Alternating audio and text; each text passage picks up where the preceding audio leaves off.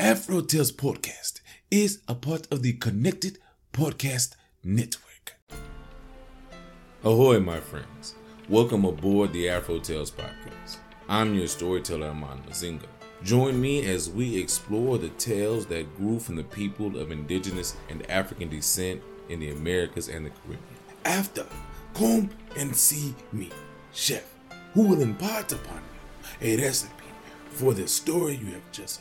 So, with no further ado, let us set sail on this new age of exploration. The Children's Christmas by Alice Moore Dunbar. With the twinkle of joy bells in the air, the redolence of pine and the untasted anticipation of saccharine joys to be, the child steps forward into the full heyday of his prerogatives. For this is childhood's time. It is the commemoration of a child's birth and the gifts brought him. It is a time of peace and gladness, say the children. It is our reign of love and gift giving. Yet the small kings and queens who reign over this carnival of joy are not happy. There are many who have never come into their kingdom at all, to whom the luxury of a real Christmas would be a foretaste of paradise. Did you ever stop to think of this? You, who are pushing and jostling in the shopping crowd, your arms full of expensive toys, and your hearts full of cheery cares lest someone be forgotten. We may have a little panorama of your especial benefit, if you don't mind. Julia. Julia is in school. She is seven and as unkept as school authorities will permit her. She is frequently absent from the morning session. We wondered why until we learned that her mother was most all the time drunk and didn't get up mornings. So Julia slept too to reduce the necessity of breakfast and came straggling in. In the afternoon, half stupid, wholly indifferent. What will Santa bring you? asked her nearest neighbor in school during a lively discussion about Christmas. She shrugged her tiny shoulders. Nothing. But another beating, I guess. And the nearest neighbor turned away to tell her closest friend that she had four dolls. Now, she didn't want another one just yet. Matilda. Matilda is in the same school. She is a swarthy, pretty black eyed Hebrew. Her black locks are cropped short. She wears the uniform of an asylum not far away. Christmas. It is incomprehensible to her. Who was the Christ child? Why keep his birthday? But Santa Claus, she understands. And the gifts that are denied her dolls. Why, to possess even the tiniest one would seem too much happiness for a mortal Hebrew maiden. As she heard the other children enumerating their toys, it seemed to her wonderful that they did not unfurl wings, for surely angels are so blessed.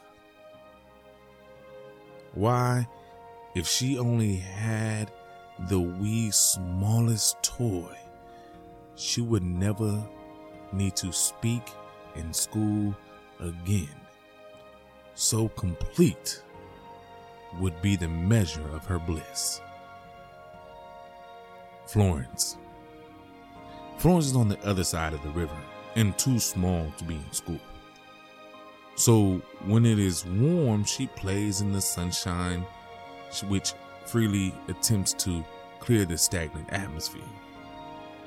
When the winds nip through from river to river, she seeks shelter in a tenement, dark and fetid and noisy with brawls and drunkenness. Christmas? It means cold weather and shivering in a poor, thin jacket whose warmth was a thing of the past when it fell to her two years ago. Toys. Once she actually touched the dress of a gorgeously dressed lady doll, and the memory of it was like wine for weeks. Even now, she regarded that hand in some measure as sacred. Frank. Frank stands musingly before a window, resplendent with gold and silver Christmas tree fixins. The poor child gazes hungrily in brilliant windows at holiday time is a figure that is well nigh threadbare in juvenile fiction. But it is so pitifully, painfully true and ever recurring. He clutches his baby brother's arm and dreamfully wonders if there was ever one person on earth who was rich enough to buy all that. Baby brother grows impatient, for he is whimsical. And Nurse Frank moves away singing hopelessly.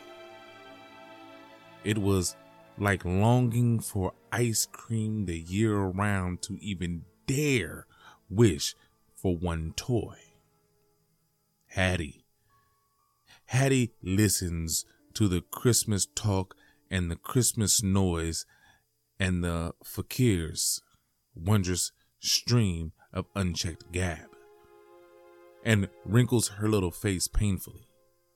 You see, she is almost blind, and subjects are but an indistinct blur to her. Blind at six. Through careless and ignorance, with not a helping hand that will lead her to a dispensary for treatment. She cannot see the wondrous windows. She can only hear and wonder. Who knows if in her groping, mental as well as physical, there does not form a faultedly famed wish for the Christmas present of seeing. These little folks are not imaginary small personages created for Sunday school literature or sentimental dissertations on so called sociology.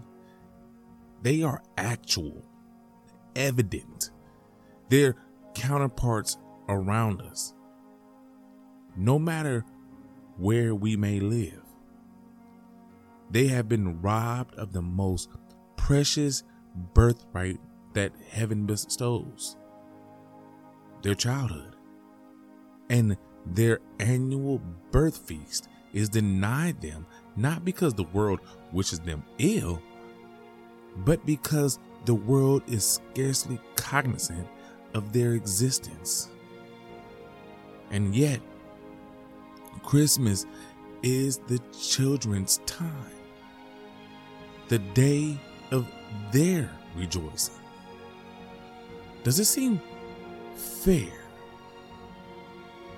that to the least of them there does not filter some minute molecule of the general happiness, some infinitesimal spangled toy that would never be missed from the more fortunate ones. Does it? Does it?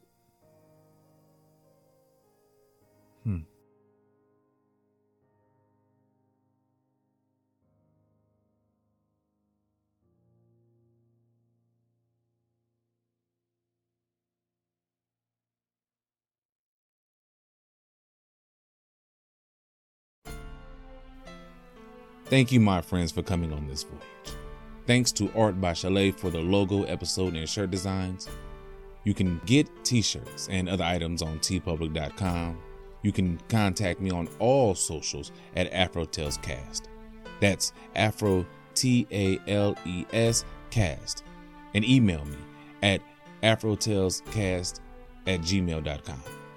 You may also become a benefactor by simply sharing with any and everyone, giving a thumbs up, a five star rating and review in your podcast app of choice, or simply donating on Patreon or ko-fi.com.